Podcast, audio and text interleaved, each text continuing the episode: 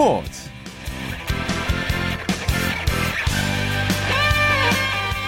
여러분 안녕하십니까 아나운서 오승원입니다 한국 여자 테니스 대표팀이 패드컵 아시아 오세아니아 지역 1그룹에서 3위를 차지했습니다 우리 대표팀은 오늘 중국 광저우에서 열린 2015년 패드컵 1그룹 3, 4위 결정전에서 중국을 2대1로 물리쳤습니다. 우리나라가 패드컵 지역 1그룹에서 3위에 오른 건 2005년 지역 예선 및 승강제가 도입된 뒤 처음인데요. 이번 패드컵에서 가능성을 충분히 확인했으니까 내년에는 월드그룹에 진출할 수 있기를 기대해 봅니다. 자, 토요일에 함께하는 스포츠 스포츠 먼저 프로농구 열기부터 느껴보겠습니다. 월간 점프볼의 손대범 기자와 함께합니다. 안녕하세요.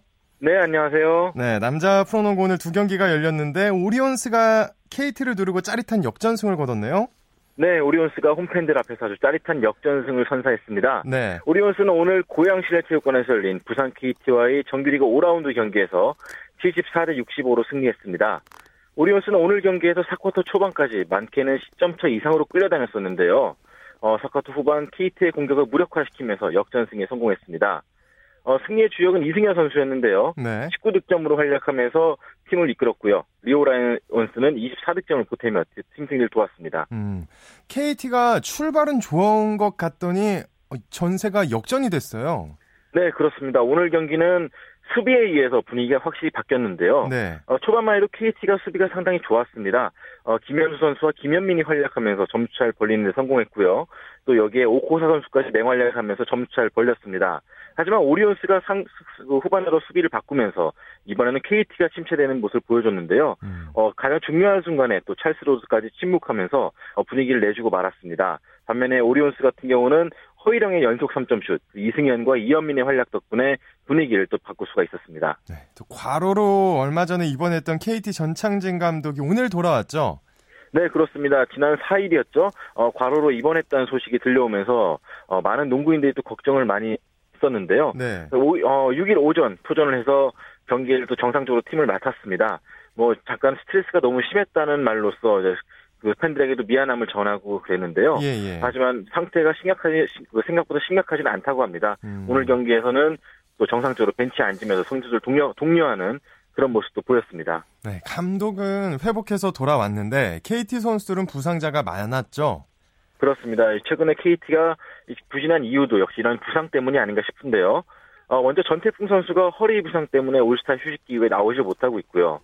김승원 선수 역시 지난 삼성전에서 가르시아와 충돌하면서 부상을 입었고요. 음. 또 송영진과 조성민이 있지만 이 두 선수도 부상이 100% 회복된 게 아니었기 때문에 네. 어, 가부가 걸렸던 상황이었습니다. 음. 하지만 다행히 주축 선수들이 조만간 복귀를 한다고 하니까 어, KT 역시 또 막판 플레이오프 진출을 위해서 또 힘을 쏟을 수 있게 됐습니다. 네, 전자랜드는 또 전력이 강해진 KGC를 큰 점, 점수차로 이겼죠?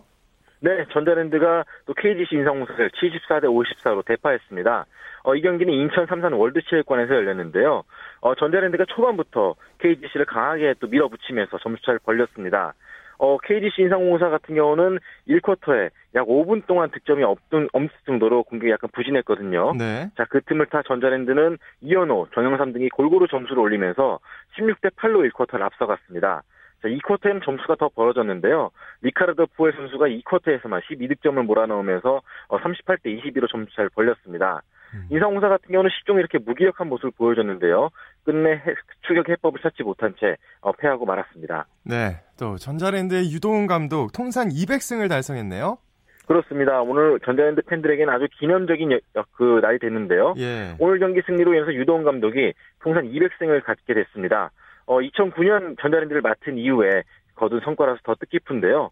유도훈 감독에 앞서서 유재학, 전창진, 신선우 등 9명의 감독이 200승의 금자탑을 쌓은 바 있습니다.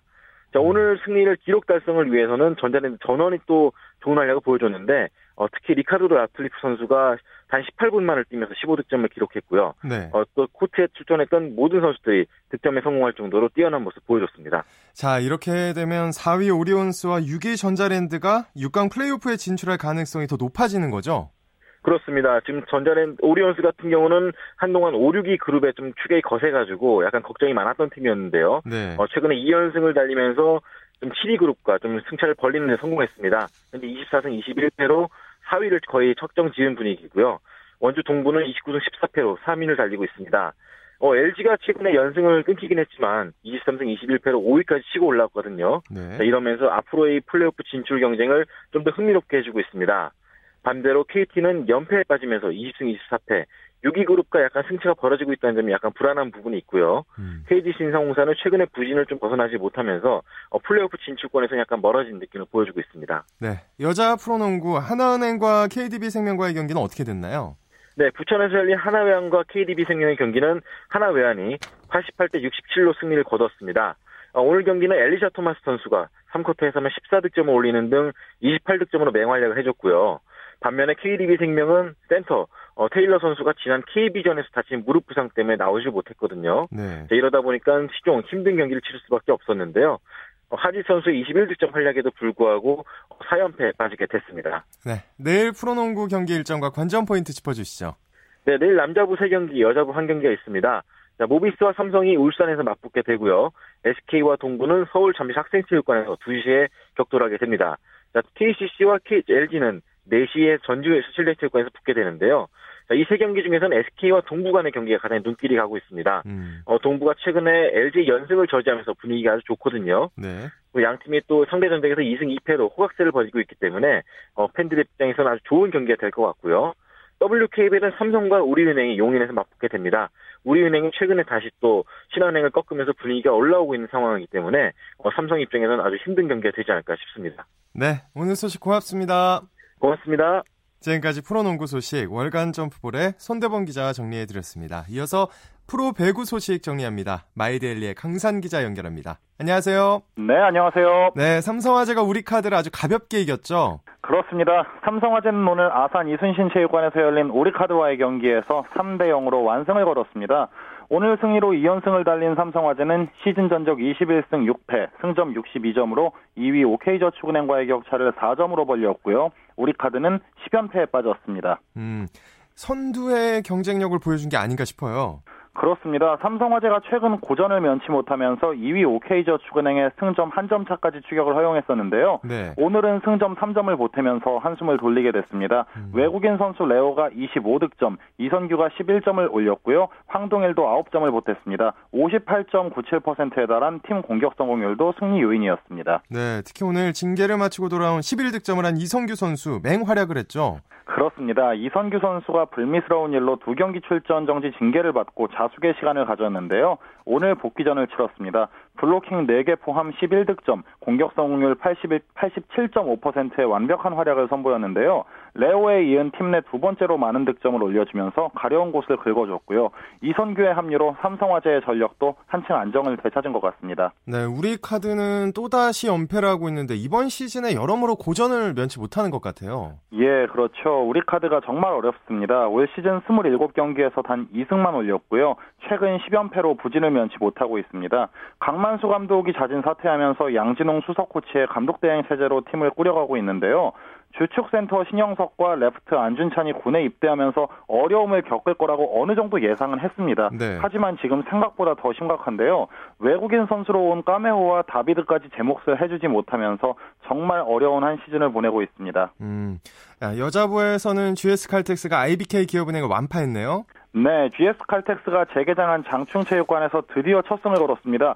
오늘 GS 칼텍스는 KGC 인삼공사를 상대로 세트 스코어 3대 0 완승을 거뒀는데요. 네. 팀 4연패까지 끊어낸 의미 있는 승리였습니다. 음, 4연패를 끊어낸 것도 그렇고 오늘 특히나 장충체육관에서 첫 승리를 해서 더 의미가 있을 것 같아요. 네, 그렇죠. GS 칼텍스는 종전 홈구장이었던 장충체육관이 재개장한 이후 처음으로 승리를 거뒀습니다. 무려 1061일 만에 장충체육관 승리를 따내면서 의미를 더했습니다. 네, 이성구 감독은 그럼 오늘 승리로 부담감이 조금 줄었겠네요.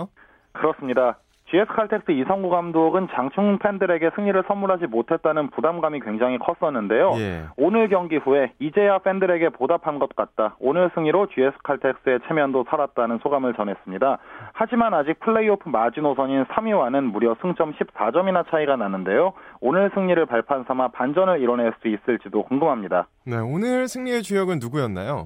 네, 오늘은 외국인 선수 에커맨의 활약이 단연 돋보였습니다. 양팀 통틀어 가장 많은 22점에 공격 성공률 45%를 기록했고요. 무엇보다 범실이 단 4개에 불과했습니다. 물론 GS 칼텍스는 에커맨의 활약이 가장 돋보였지만 10점을 올린 배유나와 나란히 9점을 보탠 한송이, 이소영, 표승주까지 주전 전원의 고른 활약이 돋보였습니다. 음. 그리고 보통 스포츠 중계 남자 아나운서들이 많이 하는데 오늘은 네. 좀 특별히 여자 아나운서 정인영 아나운서가 중계를 해서 관심을 끌었죠? 예, 그렇습니다. 저도 깜짝 놀랐는데요. 네. 오늘 여자부 경기에 참 반가운 목소리를 들을 수 있었죠. KBSN의 정인영 아나운서가 캐스터 데뷔전을 가졌습니다. 앞서서도 정인영 아나운서의 선배였던 최희 아나운서가 배구 캐스터로 잠시 활약을 한 바 있는데요. 네. 앞으로 정 캐스터가 일주일에 한두 경기 정도 여자부 경기를 맡을 예정이라고 합니다. 음. 팬들의 귀를 즐겁게 하는 깔끔한 중계를 기대해 봅니다. 네. 내일도 남자, 여자부 각각 한 경기씩 열리는데 예, 경기 일정과 관전 포인트 짚어주시죠.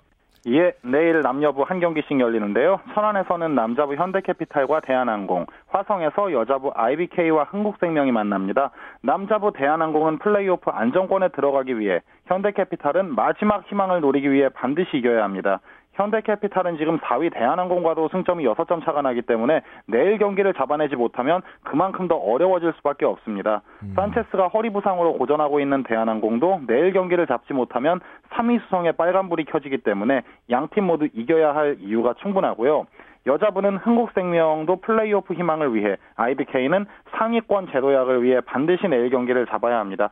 두 경기 모두 이번 순위 경쟁에서 흥미 요소가 충분한 경기입니다. 예, 오늘 소식 여기까지 듣겠습니다. 고맙습니다. 감사합니다. 지금까지 프로 배구 소식 마이데일리의 강산 기자와 정리해드렸습니다.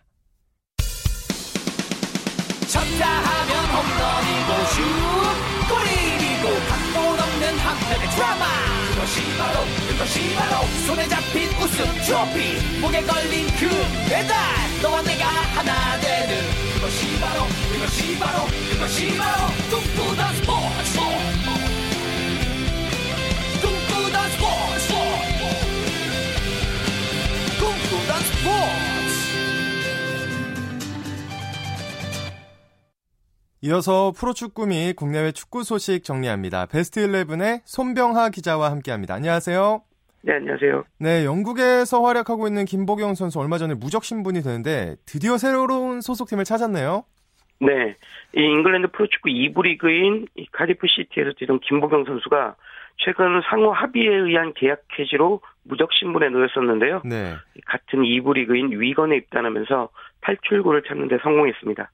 이거는 우리 시간으로 오늘 김보경 선수 영입을 공식 발표했고요. 김보경 선수에게는 16번의 배번이 주어졌습니다. 이로써 김보경 선수 축구 종가 잉글랜드에서 계속 도전을 이어갈 수 있게 됐습니다. 그런데 위건은 지금 챔피언십에서도 강등 위기에 놓인 팀이잖아요. 김보경 선수의 활약이 좀 중요할 것 같습니다. 네, 맞습니다. 위건 지난 28라운드까지 승점 22점을 넣는데 그치며 리그 순위 23위에 머물러 있습니다. 네. 24개 팀의 결혼은 챔피언십 중 꼴찌에서 두 번째인데요. 이대로라면 다음 시즌 3부 리그로 강등될 수도 있습니다. 위건이 얻은 승점 22점은 바로 윗순위인 22위의 미럴보다 5점이나 낮은 것이라 사태의 심각성이 더한데요. 네. 김보경 선수 팀에 합류한 직후부터 좋은 모습을 보여야만 돌파구를 찾을 수 있을 것 같습니다. 음. 자, 그런데 위건을 이끌고 있는 맥케이 감독, 과거 김보경 선수에게 인종차별성 발언했던 인물이죠? 네, 맞습니다. 네. 위건이 이끌고 있는 맥케이 감독은 과거 카디프 시티에서 김보경 선수와 한 팀을 이뤘습니다. 예, 그런데 당시 맥케이 감독이 김보경 선수 향해 청키라는 동양인 비하적 발언을 해 무리를 빚은 적이 있습니다. 네. 이 청키는 몸이 작고 뭐 땅딸막하다는 영어인데요. 유럽인들에게 유럽인들에 비해 키가 작은 동양인을 비하하는 발언으로 주로 쓰입니다. 음. 때문에 김보경 선수 위건으로 가는 걸 좀 거부하지 않을까 싶었는데 잉글랜드에서 좀 더 오래 살아남기 위해 맥케이 감독과 다시 손을 잡게 됐습니다. 어, 지금 걱정이 조금 되는 부분인데 그런데 주전 경쟁은 전망이 밝다고요. 네. 맥케이 감독과 껄끄러운 부분이 없지 않지만 팀 내 주전 경쟁은 청신호가 켜졌습니다. 네. 현대 위건은 지난 겨울 이적 시장에서 팀 주축 선수가 많이 빠져나가 전력이 크게 약화됐습니다. 특히 김보경 선수 포지션에서 뛰던 공격수 미드필더들이 대거 이탈했는데요. 그래서 김보경 선수는 입단 직후부터 주전 자리를 어렵지 않게 꿰찰 수 있을 전망입니다. 음. 더해 김보경 선수가 맥케이 감독의 전술적 특성을 잘 알고 있다는 점에서 일단은 연착륙이 가능해 보입니다. 네. 또 얼마 전까지 활약해줬던 우리 수완지 시티에 속해 있는 기성용 선수 호주 아시안컵이 끝난 지 일주일 만에 프리미어리그 경기에 투입될 예정이라고요. 네. 지난 1월 31일 막을 내린 2015 호주 아시안컵에서 뭐 사실상 전 경기를 풀타임으로 소화하며 대표팀 전력의 핵으로 활약했던 기성용 선수가 네. 정말 숨 돌릴 틈도 없이 잉글랜드 프리미어리그 경기에 나설 것으로 보입니다. 기성용 선수 지난 4일 영국으로 출국해서 곧장 팀에 합류했는데요. 아시안 게임 소화 아시안컵 소화와 장거리 비행의 피곤함에도 불구하고 오늘 밤 자적 시작, 자정에 시작하는 리그 경기에 나설 것으로 보입니다. 음. 다행히 선발로 나설 것 같지는 않고요. 경기 상황에 따라 후반전 교체 투입이 유력한데요. 네. 가능하면 좀 출전하지 않고 온전하게 휴식할 수 있는 그런 상황이 만들어졌으면 좋겠습니다. 정말 그렇습니다. 또 얼마 전에 크리스탈 팰리스로 이적해서 일부 리그에서 뛰게 된 우리 이청용 선수 이번 주말 경기에 나오게 될까요? 현재로서는 결장할 가능성이 좀 더 큽니다. 네. 이청용 선수 호주 아시안컵에서 정강이에 실금이 가는 부상을 입었는데요. 부상이 다소 길어질 조짐을 보이고 있어서 일단 이번 주 경기는 나서지 못할 것으로 보입니다. 이 크리스탈 팰리스 측은 최근 지역지를 통해서 이청용 선수가 4주에서 5주 사이에 복귀할 수 있을 것이다 이렇게 말했는데요. 네. 이 소식대로라면 2월 한 달은 출전할 수 없을지도 모릅니다. 음. 이청용 선수로서는 뭐 빨리 팀에 합류해서 프리미어리그 복귀전을 치르고 싶을 텐데요. 일단은 부상에서 완벽히 회복하는 게 중요하니만큼 몸을 만드는 데 주력해야 할 것으로 보입니다. 우리 쌍용, 기성용, 이청용 선수 몸 제대로 만들어서 멋진 활약 보여줬으면 좋겠고요. 네. 또 한국 축구의 미래라고 불리는 우리 이승우 선수, 레알 마드리드에 이어서 첼시에서도 이적 제의를 받았다는데 거절을 했다고요? 네, 맞습니다. 축구 천재로 불리는 이승우 선수를 향한 유럽의 관심이 정말 뜨겁습니다. 네. 스페인 바르셀로나 유소년 팀에서 뛰고 있는 이승우 선수 엄청난 각광을 받고 있는데요. 스페인 프리메라 리그의 명문이죠. 레알 마드리드의 이적 제의를 거절한 데 이어서 이번에는 잉글랜드 프리미어 리그의 강호 첼시의 이적 제안까지 거절했다는 그런 소식입니다. 영국 현지 언론에 따르면 첼시가 동년배 선수들 중 가장 많은 연봉을 제시하며 이승우 선수를 영입을 시도했는데요. 네. 거절당했다고 합니다. 음. 이승우 선수 자신이 성장한 바르셀로나에서 프로로 데뷔하기를 원하고 있는데요. 그럼에도 불구하고 계속 이어지고 있는 유럽 빅클레들의 그 빅클럽들의 구애에 우리 축구 팬들의 기분은 점점 좋아지고 있습니다. 정말 그렇습니다. 우리 16인가요? 17인가요? 이런 나이 선수에게 이렇게 명문 클럽 두 클럽이 구애받는 건 처음 보는 것 같습니다. 네, 맞습니다. 네, 이번에는 우리 국내 프로축구 얘기를 좀 해볼게요. K리그 팀들이 대부분 동계훈련을 소화하고 있는데요. 아시아 축구연맹 챔피언스 리그에 출전한 팀들은 이미 막바지 훈련에 돌입을 했다면서요? 네. 2015 시즌 K리그 클래식과 아시아 축구연맹 챔피언스리그 개막을 위해 구슬땀을 흘리고 있는 팀들 중 전북과 수원 그리고 서울과 성남은 벌써 막바지에 돌입했습니다. 네.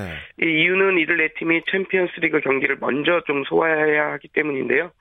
서울은 오늘 17일 플레이오프를 치러 본선 진출 여부를 타진하고 전북과 수원 그리고 성남은 오는 24일과 25일 시작하는 32강 본선에 데뷔하느라 여념이 없습니다. 음. 전북은 마지막 해외 전지훈련을 마치고 오는 9일 귀국하고요. 서울은 그보다 하루 앞선 8일 귀국합니다. 수원도 스페인에서 실시하는 전지훈련을 11일까지 마친 뒤 10일 귀국해 본격적인 시즌 대비에 돌입합니다. 네, 오늘 소식 여기까지 듣겠습니다. 고맙습니다. 네, 고맙습니다. 지금까지 국내외 축구 소식 베스트 11의 손병하 기자와 정리해드렸습니다. 이어서 한 주간의 해외 스포츠 소식 정리합니다. 월드 스포츠 오늘은 연합뉴스 영문뉴스의 유지호 기자와 함께 합니다. 안녕하세요. 네, 안녕하십니까. 네, 세계에서 가장 빠른 선수죠. 우사인 볼트 밸런타인데이에 복귀전을 치른다고요? 네, 볼트가 자국 자메이카 킹스턴에서 열리는 캠퍼다운 클래식에 참가한다고 AFP 통신이 오늘 전했습니다. 어, 다만 볼트의 주종목인 100m나 200m가 아니라 400m가 될 전망인데요. 네. 홈에서 400m로 실전 감각을 끌어, 끌어올리면서 8월에 베이징에서 열리는 세계선수권을 준비하겠다는 계획입니다. 볼트는 2009년 세계선수권을 시작으로 200m 3연패, 100m는 두 번 우승했는데요. 2011년 어, 대구 세계선수권에서는 결승전에서 부정 출발을 실격당한 바 있었죠. 네. 400m 개주에서도 팀 동료들과 3연패를 했는데 어, 이번 베이징 대회에서 통산 세 번째 3관왕 등극을 노리게 됐습니다.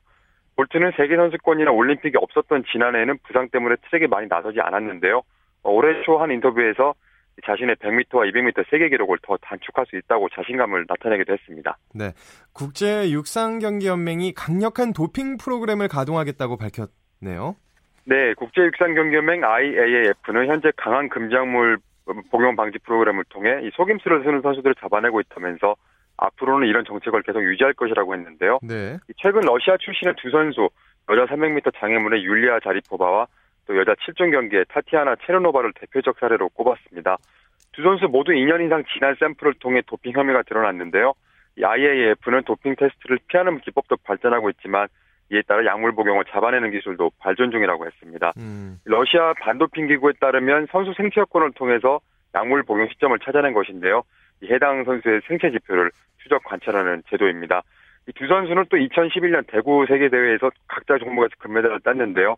2년 이상의 선, 수 자격 정지와 또 약물 복용 의심 시점에 달성한 기록이 취소되는 중징계가 예상됩니다. 그렇군요.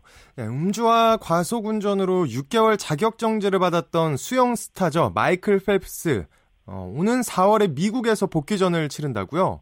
네, 오늘 오전 외신 보도에 따르면 펠프스의 코치 밥 바우먼이 펠프스가 4월 15일에 미국 애리조나주에서 시작하는 아레나 프로수영 시리즈에 나설 것이라고 확인했습니다. 어, 펠프스는 작년 9월 음주와 과속운전 혐의로 입건이 됐고요. 또 10월 초에는 미국 수영연맹으로부터 6개월 자격, 자격 정지 징계를 받았었죠. 네. 이 징계가 풀리자마자 복귀전을 치르는 셈이 됐는데요. 한때는 이 펠프스가 8월 말 프랑스에서 열리는 쇼트코스 월드컵에서 복귀할 것이라는 전망도 나왔었습니다. 한편 펠프스는 현재 독일 미네를 방문 중인데 자신이 즐겁게 복귀 준비를 하고 있다고 전했는데요. 하지만 내년 올림픽 출전 여부에 대해서는 말을 아꼈습니다. 네. 또 여자 테니스 세계 1위 세리나 윌리엄스가 무려 14년 동안이나 보이콧해온 인디언 웰스 대회에 참가하겠다고 발표했다고요? 네, 대회 공식 명칭은 BNP 파리바 오픈인데요. 윌리엄스는 타임지 잡지에 기고한 글을 통해 올해 이 대회에 당당히 돌아갈 것이라고 했습니다. 오. 이 선수가 2001년 이후 이 대회 한 번도 출전하지 않고 있는데요. 네. 이 스케줄상의 이유나 부상이라기보다는 사실상 보이콧을 한 셈인데요. 어, 2001년 대회 당시 4강에서 언니 비너스 윌리엄스와 붙었는데 당시 비너스 선수가 부상으로 기권했습니다. 음. 어, 이때 자매끼리 미리 짠 것이 아니냐는 의혹, 의혹 때문에 여론의, 여론의 문매를 맞았고요. 네. 또 세리나가 대회 우승하긴 했지만 결승전 경기 내내 심한 야유도 받았고 또 실수를 하면 관중석에서 환호성이 터져나오기도 했습니다. 또 당시에는 인종차별적 발언까지 들었다고 하는데요. 어, 세리나는 당시 대회 우승 후에 많은 눈물을 흘렸고 또 최악의 패배를 당한 것 같다는 어, 기분이었다고 말한 적이 있습니다. 이제는 용서의 의미를 이해했고 또 테니스 사랑하는 마음으로 경기하기 때문에 올해 대회에 돌아갈 수 있게 됐다고 설명했는데요. 네. 하지만 이번에도 야유가 쏟아질 가능성도 배제할 수가 없는 상황입니다. 어, 세레나 선수 본인도 그런 점이 좀 걱정이 된다고 하네요. 음, 전 쿠바 국가평의회 의장의 아들이 야구의 올림픽 종목 부활을 돕고 있다면서요? 네, 이 피델 카스트로의 아들 안토니오 카스트로가 세계 야구 소프트볼 연맹의 글로벌 대사로 임명이 됐습니다. 야구와 소프트볼이 올림픽 종목으로 다시 채택될 수 있도록 돕는 역할을 하게 됐는데요. 안토니오 카스트로는 2009년부터 또 국제야구연맹 집행위원으로도 활동 중입니다. 아버지와 마찬가지로 열혈 야구 팬으로 알려졌는데요. 야구는 2008년 베이징 올림픽 이후 정식 종목에서 빠졌고요. 또 2012년과 2016년 대회에서 제외가 됐는데 2012년 말 국제 야구 연맹과 국제 소프트볼, 소프트볼 연맹이 통합 기구를 출범시켰습니다. 네. 야구와 소프트볼을 단일화해서 2020년 도쿄 올림픽에 채택될 수 있도록 노력 중인데요. 어, 작년 12월 IOC가 올림픽 개혁안인 올림픽 아젠다 2020을 통과시키면서 개최 도시가 정식 종목의 수를 28개보다 늘릴 수 있도록 했습니다. 음. 야구 인기가 높은 일본에서 2020년 대회가 열리는 만큼 야구의 정식 종목 부활 가능성이 그만큼 높, 아졌다고 볼 수 있겠습니다. 네, 어 제발 좀 부활했으면 좋겠습니다. 오늘 소식 고맙습니다. 네, 감사합니다. 지금까지 월드 스포츠 연합뉴스 영문뉴스부의 유지호 기자였습니다. KBS 매주 토요일에 마련하는 정수진의 스포츠 현장 시간입니다. KCC 프로농구 정규리그 막바지를 향해 달려가고 있는데요. 특히 남자부 경기의 6강 경쟁이 아주 치열하죠. 오늘은 전자랜드와 KGC의 경기 현장으로 함께 가보시죠. 저는 지금 인천 삼산체육관에 나와 있는데요. 오늘 2014-2015 프로농구 인천 전자랜드와 안양 KGC와의 경기가 있기 때문입니다. 프로농구가 후반기에 접어들면서 6강 플레이오프에 오르기 위한 이 순위 싸움이 치열한데요. 그 현장 지금부터 함께 보시죠. 자, 전자랜드하고 화이팅! 전자랜드! 전자랜드! 전자랜드 500기! 전지 박수! 자, 여러분 힘찬 박수 축하합니다.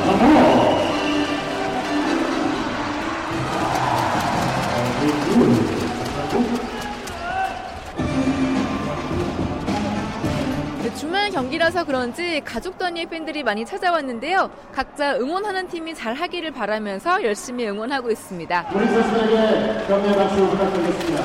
좋아요, 좋아요.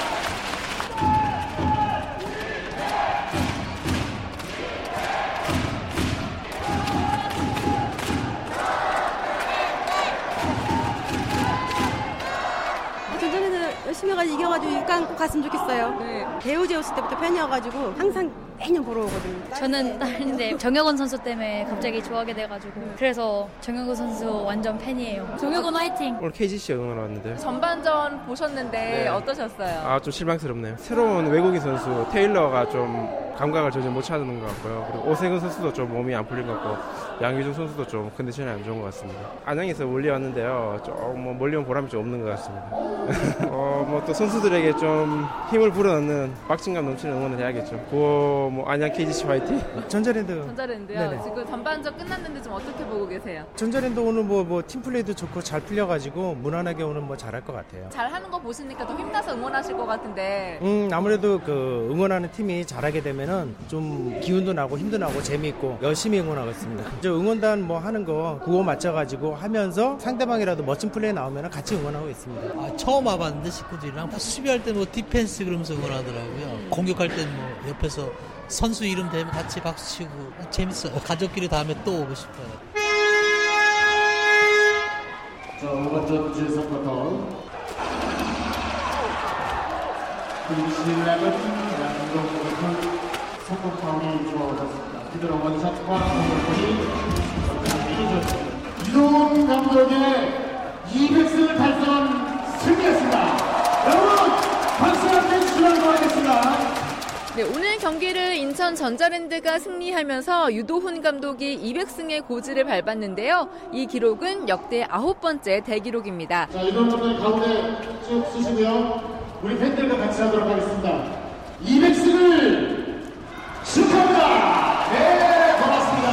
네. 자, 그러면 유도훈 감독의 소감과 정영삼 선수의 이야기 함께 들어보시죠. 사실 감독의 승은 선수들이 경기에 나가서 이겨주기 때문에 승이 하나씩 올라가는데 뭐 선수들한테 일단 고맙고 또한 인천에서 제가 좀 오래 감독직을 하면서 인천 팬들 분들 앞에서 이런 200승에 대한 거를 좀 달성을 했는데 너무 인천 팬들한테 감사드리고 또한 뭐 선배님들이 뭐 300세, 400세 하신 분들이 많기 때문에 저 또한 계속 연구하고 공부해서 또 그렇게 되도록 노력하겠습니다. 일단은 뭐 지금 육각 싸움이 좀 치열하게 진행되는 중이니까 오늘 경기 이후에도 매 경기를 좀 선수들이 좀 더 자신감을 가지고 준비를 하다 보면 저희 농구를 계속 하다 보면 좀 더 흐름이 또 저희한테도 더 오지 않겠나 생각합니다. 감독님 200승 하셨는데 또 저희 홈에서 이겨가지고 또 200승 달성할 수 있어서 되게 뭐 기쁘고 굉장히 감독님께도 축하드리고요. 일단 지금 뭐 플레이오프 그 선에 굉장히 좀 아슬아슬하게 저희가 서 있는데 좀 최대한 제가 이길 수 있는 팀한테는 좀 꼭 승리를 거둬야지 앞으로 뭐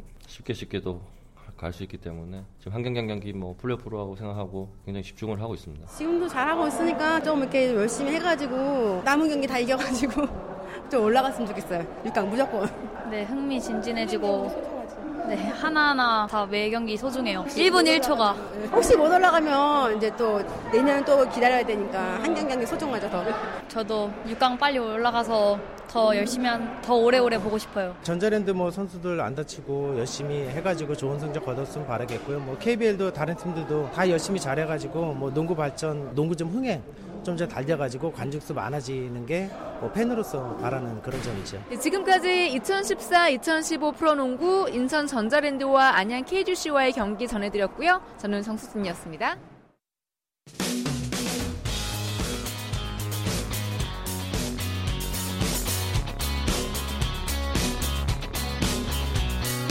따뜻한 비판이 있습니다. 냉철한 분석이 있습니다. 스포츠 스포츠 스포츠 세계의 라이벌을 집중 조명하는 시간, 스포츠 라이벌의 세계 시간입니다. 매주 토요일 아주 재밌게 만나고 있는데요. 한겨레 신문의 김동훈 기자와 함께합니다. 안녕하세요. 네, 안녕하세요. 오늘은 어떤 라이벌인가요? 이 남자 테니스 라이벌 선수를 소개해드리겠는데요. 이 현재 세계 남자 테니스는 노박 조코비치, 로저 네. 페더러, 라파엘 나달 그리고 앤디 머레이까지 4강 구도를 형성하고 있습니다. 랭킹도 이 순서대로고요. 예. 특히 2012년 4개 메이저 대회를 보면 호주 오픈은 조코비치, 프랑스 오픈은 나달, 윈블던은 페더러, US 오픈은 머레이. 그러니까 4명이 하나씩 딱 우승을 했어요. 예. 이때부터 Big Four 체제가 확실해졌습니다. 이 중에서 페더러와 나달이 한동안 라이벌 구도를 형성했죠. 어, 이 시간에서도 소개 드린 적이 있었는데요. 음. 하지만 최근에는 28살 동갑내기 조코비치와 머레이가 새로운 라이벌로 떠오르고 있습니다. 아 기대가 되는데요. 우선 소개 좀 부탁드립니다. 이 두 선수. 예, 조코비치와 나, 저, 머레이 그 네. 28살 동갑내기라고 소개해드렸는데요. 87년 5월 22일생이고요. 조코비치가 네. 머레이가 87년 5월 15일생. 이야. 생일도 일주일 차이밖에 일주일 안 나요. 예. 고향은 조코비치가 유고슬라비아 베오그라드, 그러니까 지금의 세르비아죠. 음. 머레이는 영국 스코틀랜드가 고향이고요. 또 둘이 키도 똑같아요. 188. 어. 그리고 형제들이 모두 테니스 선수라는 것도 공통점입니다. 음. 이 조코비치는 두 남동생 마르코와 조르제가 테니스를 치고 있고요. 머레이 형 어, 제이미 머레이 또한 복식 세계 랭킹 100위권에 들었던 경력이 있는 테니스 선수입니다. 어, 테니스 집안이네요. 예. 조코비치와 머레이 두 선수 모두 아주 국민적인 영웅으로 추앙받고 있다면서요? 그렇죠. 이 조코비치는 뭐 세르비아의 국민적 영웅, 영웅이고요. 특히 이제 2012년 런던 올림픽 때 세르비아 선수단 기수를 맡았는데 사실 야. 이제 그 테니스 스타들이 기수를 많이 했었어요. 근데 음. 조코비치 역시 세르비아를 대표하는 그런 그 스포츠 스타죠. 머레이 역시 2005년에 스포츠 부문 올해의 스코틀랜드인 상을 아. 수상을 했습니다. 예. 근데 이제 영국에서 2012년 런던 올림픽 열렸잖아요. 네. 그리고 2013년 윈블던 대회 이 두 대회를 잇따라 이 조국에서 열린 경기에서 우승하면서 아. 이 머레이가 국민적 영웅으로 추앙, 추앙받고 있습니다. 전 영국의 영웅이 됐네요. 예, 그렇습니다. 두 선수가 각종 대회에서 남긴 기록은 어떤가요? 예, 조코비치는 2008년 호주 오픈 우승 이후에 메이저 대회에서 우승 8번, 준우승 7번, 그러니까 15번이나 결승에 올라갔고요. 예. 어, 특히 호주 오픈에서는 2011, 2012, 2013 3년 연속 우승을 하는 등 통산 5번의 우승으로 이 호주 오픈에 상당히 강한 면모를 보이고 있는데요. 네. 통산 4번 이제 애거시와 페더러 그 였는데 이 기록을 깼고요. 음. 어, 오픈 시대가 열린 게 이제 1968년인데 그 이후에는 어, 호주 오픈에서 가장 많이 우승한 선수가 됐습니다. 네. 뭐 그 전에는 사실 호주의 로이 에머슨이라는 선수가 통산 6회 우승 기록이 있는데 이것은 이제 오픈 시대 전이기 때문에 조금 어, 기록의 의미가 좀 떨어지죠. 음. 이 앤디 머레이는 2012년 US 오픈과 2013년 윈블던 대회에서 이 우승을 했습니다. 그래서 우승 두 번, 준우승 6번을 차지했습니다. 음. 특히 자국에서 열린 2012년 런던 올림픽에서 우승을 했는데 사실 테니스 빅스타들이 올림픽에서 약했거든요. 네네. 네. 어 근데 어, 페더러도 그랬고요. 나달도 그랬고요. 근데 이제 이 어, 머레이가 우승하면서 세계 남자 테니스 Big Four 가운데 유일하게 올림픽 남자 단식 금메달을 보유하게 됐습니다. 테니스에서 말하는 오픈 시대라는 거는 프로와 아마추어를 가리지 않고 대회에 참가하는 그렇죠. 거예요. 예. 예, 예. 조코비치와 머레이 통산 상대 전적이 궁금한데요. 예, 조코비치가 16승 8패로 머레이를 압도하고 있습니다. 그러니까 세 번만 하면 두 번은 조코비치가 이겼다는 네. 얘기죠. 메이저 대회 결승에서는 다섯 번 만났는데요. 어, 조코비치가 세 번, 머레이가 두번 이겼습니다.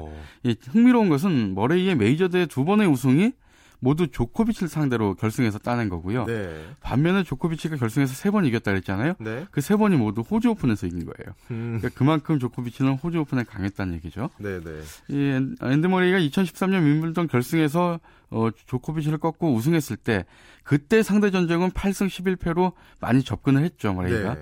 근데 그 이후에 어, 조코비치한테 5연패를 당하면서 이 상대 전적이 좀 크게 벌어졌습니다. 그러면 최근에 많이 진 거네요? 그렇습니다. 예. 바로 지난주였나요? 두 예. 선수 호주 오픈 결승에서 명승부를 펼쳤잖아요. 그렇습니다. 봤는데. 지난 예. 일주일 전이죠. 딱 네네. 지난 일요일이었는데요. 호주 멜버른에서 열린 그 결승전에서 무려 3시간 39분에 걸친 혈전 끝에 조코비치가 세트가 3대 1로 머레이를 음. 이겼습니다. 이날 경기 전까지 메이드, 메이저대 결승에서 두 선수가 2승 2패였거든요. 네. 근데 이날 결승전도 1, 2세트가 모두 타이브레이크까지 가는 접전이었고요. 어, 세트 스코어 1대 1이 됐는데 결국 조코비치가 3, 4세트를 연거푸 따내면서 우승을 했습니다. 이 호주 오픈 우승으로 조코비치는 세계 랭킹 1위 자리를 굳건히 지킬 수 있었고요. 반면에 만약에 머레이가 우승했다면 세계 랭킹 3위까지 끌어올릴 수 있었는데 아. 아쉽게 4위에 머물렀습니다. 머레이가 세계 랭킹 2위까지 간 적은 있었거든요. 네. 이것도 영국 선수로는 최초였죠. 음. 그런데 결승전이 끝난 뒤에 머레이가 불만을 드러냈다고 들었어요. 예, 그렇습니다. 세트 스코어 1대 1로 팽팽하게 맞서던 3세트에서 이 조코비치의 행동에 불만을 머레이가 표시한 것인데요. 머레이가 경기가 끝난 뒤에 이렇게 얘기를 했어요. 음. 이 3세트 들어서 급격하게 조코비치가 지금 체력이 떨어지는 것을 보면서 그런 몸 상태를 확인할 수 있었고 음. 그 모습이 자꾸 신경이 쓰였다. 이렇게 얘기를 했어요.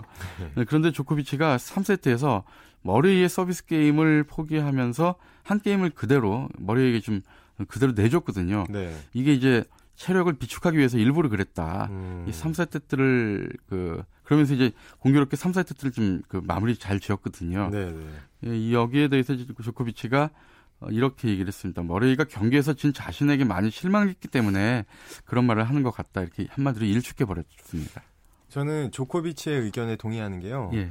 제가 이 게임을 봤는데 라켓도 막 집어던지고 머레이가 감정 조절에 좀 실패하는 그렇죠. 모습을 많이 보이더라고요. 그렇습니다. 상대가 뭐 어쨌든 간에 본인의 네. 어떤 감정만 다스리면 되는데. 그러니까요. 예. 그리고 이렇게 조코비치가 좀 약한 것 같으면 더 강하게 했으면 되는데. 그렇습니다. 핑계 같아요. 그렇죠. 조코비치가 머레이에 대해서 그래도 좀 각별한 게 있다고 들었어요. 어떤 예. 거죠? 예. 이 역시 이제 호주 오픈이 끝난 뒤 인터뷰에서 조코비치가 이제 머레이에 대해서 말을 계속 이어갔는데요. 네. 우리는 라이벌이자 친구다. 어. 아, 수다를 떨면서 같이 식사를 할, 때, 할 때가 있는 반면에 코트 위에서 더 많은 우승컵을 돌리기 위해 어, 들어올리기 위해서 맞붙을 때도 있다. 음. 그러니까 뭐 사적인 자리와 코트 안에서는 다르다 이런 얘기죠. 네네. 네. 하지만 우리는 모두 선수이기 이전에 사, 어, 사람이다 음. 여느 친구들처럼 우리도 낄낄거리면서 농담을 주고받는다면서 음. 아주 어떻게 보면 좀 애틋한 감정을 아, 드러냈습니다. 그리고 저는 좀 안타까운 게 계속 이 두 친구는 맞붙을 거 아니에요. 네, 그렇죠. 조코비치를 과연 넘을 수 있을까? 저는 그렇죠. 반대로 약자인 그 머레이를 응원하게 되더라고요. 아무래도 좀 그렇게 돼요. 네. 나달이 이들보다 한 살 위인데 네. 나달이 부상이 많잖아요. 그렇죠. 그리고 페더러는 많이 이제 노장이 됐고요. 그러니까 앞으로 두 선수가 더 많이 바쁠 것 같아요. 음, 그렇군요. 오늘 소식 고맙습니다. 예, 감사합니다. 네, 스포츠 라이벌의 세계 한겨레 신문의 김동훈 기자와 함께했습니다. 스포츠 단신 전해드립니다. 네덜란드 국제 사격 대회에서 한진섭 선수가 대회 2관왕에 올랐습니다.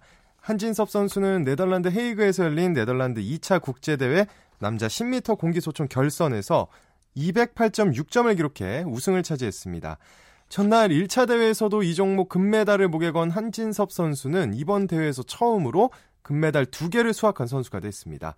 또 우리나라 테니스의 간판이죠. 정현 선수가 남자 프로 테니스 투어 챌린저 대회에서 통산 두 번째 우승을 차지했습니다. 네, 스포츠 스포츠 오늘 준비한 소식 여기까지입니다. 내일도 풍성하고 재미난 스포츠 소식으로 돌아오겠습니다. 함께 해주신 분들 고맙습니다. 스포츠 스포츠